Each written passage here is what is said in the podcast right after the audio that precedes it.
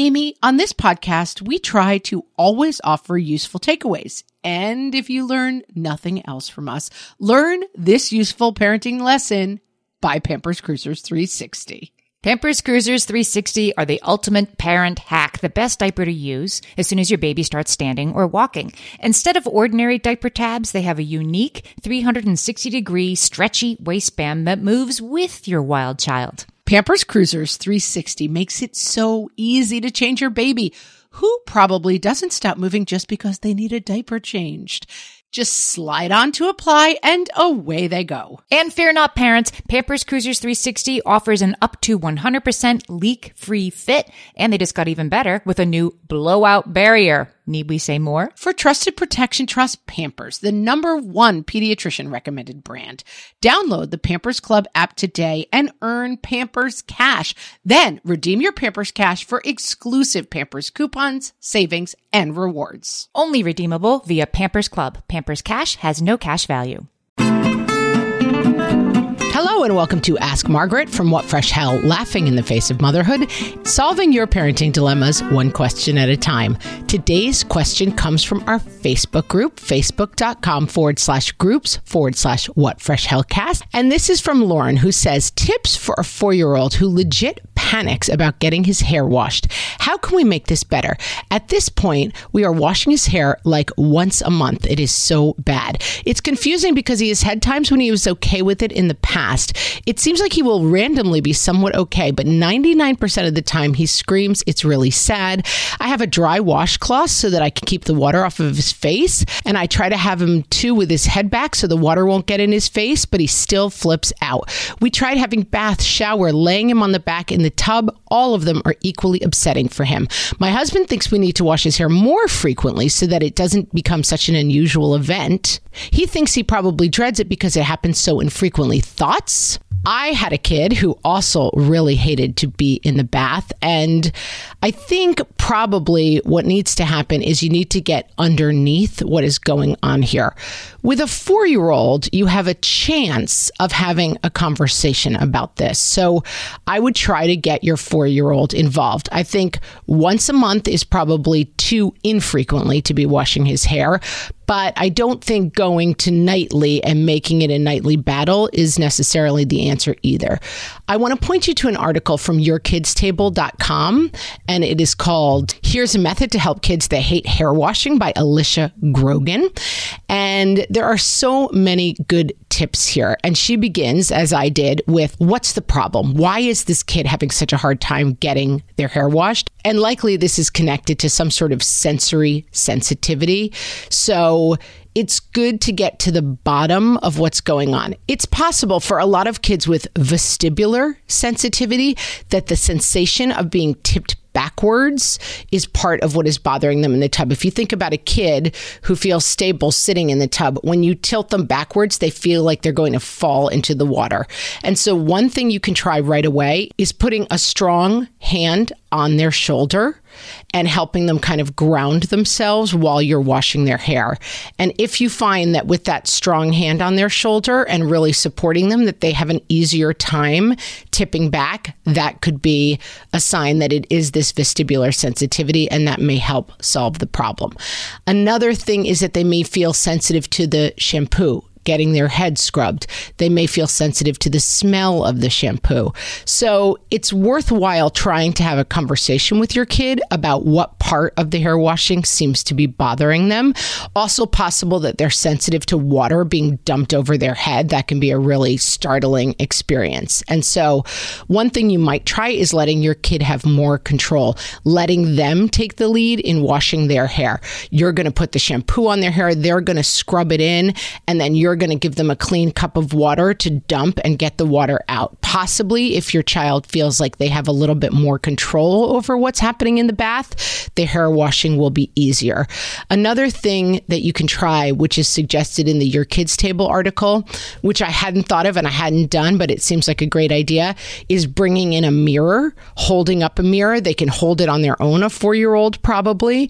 Uh, otherwise, you can kind of tilt a mirror where they can see themselves, it may help them to feel, again, in control of the experience where they can see, here comes the water. You want to narrate everything that's going on. And so then, as you're narrating, start to look for the clues for what part of this is bothering your child. So as you pour the shampoo into their hands, let's smell it. If you see that that's a problem, that may be the issue. Let's scrub your hair. And as you're scrubbing it, is that part of the problem? Is it the tipping back? The more you can be a detective and get to the part of this that is bothering your kid, the better results that you'll have. It's also something to talk about outside of the tub. You might find a book on the subject of, you know, Janie takes a bath, and you might read it and talk about what parts of getting your hair washed might feel out of control or scary for your kid. So, this is something you want to be working on all the time because if you just address it the second they go into the bath, they've had some negative experiences and they're already freaking out at the idea. So, you may practice this outside of the tub. Let's play hair wash, and you may go through the steps of it and again do that detective work to try to figure out what's going on. The other thing you might consider, which I had for one of my kids, is a bath visor. You've probably seen them. You can get them anywhere on Amazon or whatever. It's a visor that goes over your kid's head so that the water doesn't fall into their face while you rinse their hair. If the water in the face is the part that is bothering them, a visor might really help. And then I think you can wash sparingly as you're figuring this out. I would aim for once a week. That would be my first goal. Make sure, of course, that you're using a no tear soap, nothing that's going to irritate their eyes. Go with a really, really gentle shampoo. You want to take all the barriers out of the way. You want to talk about this outside the tub. You want to be a detective and figure out what's causing the problem. And in that way, bring a little bit more calmness into bath time. Lauren, I hope that helps.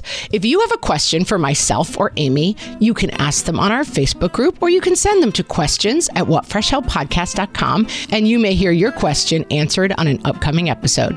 Thanks so much for listening.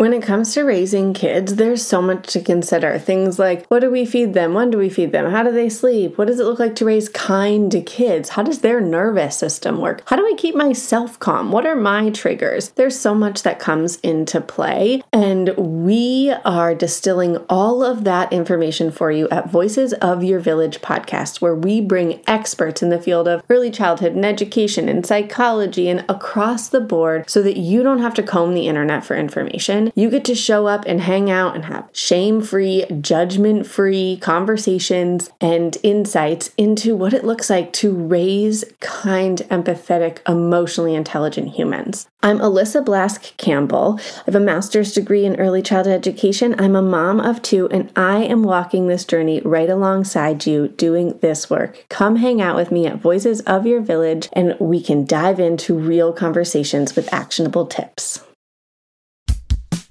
Oh, hey, everybody. It's us, Blair and Molly, your old pals from Toddler Purgatory.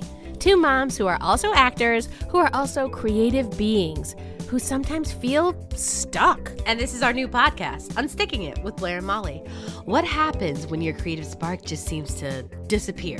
Gone. Poof. Bye. See ya. What happens when life gets in the way of your creativity instead of nourishing it? That's what happened to Molly and me. We felt like the thing that drove us creatively stopped working and impending doom had in fact impended. Totally. So we decided to do something about it.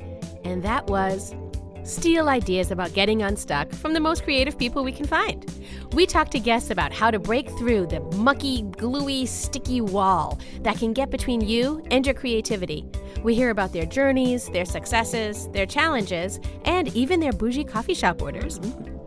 And we're not just talking Bob Ross type paint on paper artists here, though we talk to them too. We're talking to actors, creative directors, dancers, and people who are working hard to be their best creative selves in a world that can sometimes feel real uncreative. We all have something to teach each other, so let's steal their ideas together. Join us, won't you, as we deep dive into how to unstick ourselves from the life gunk that can get in the way of our creative freedom. Pandemics, school calendars, world events, lack of sleep. Oh, get out of their life gunk. And let's get back to your best creative self.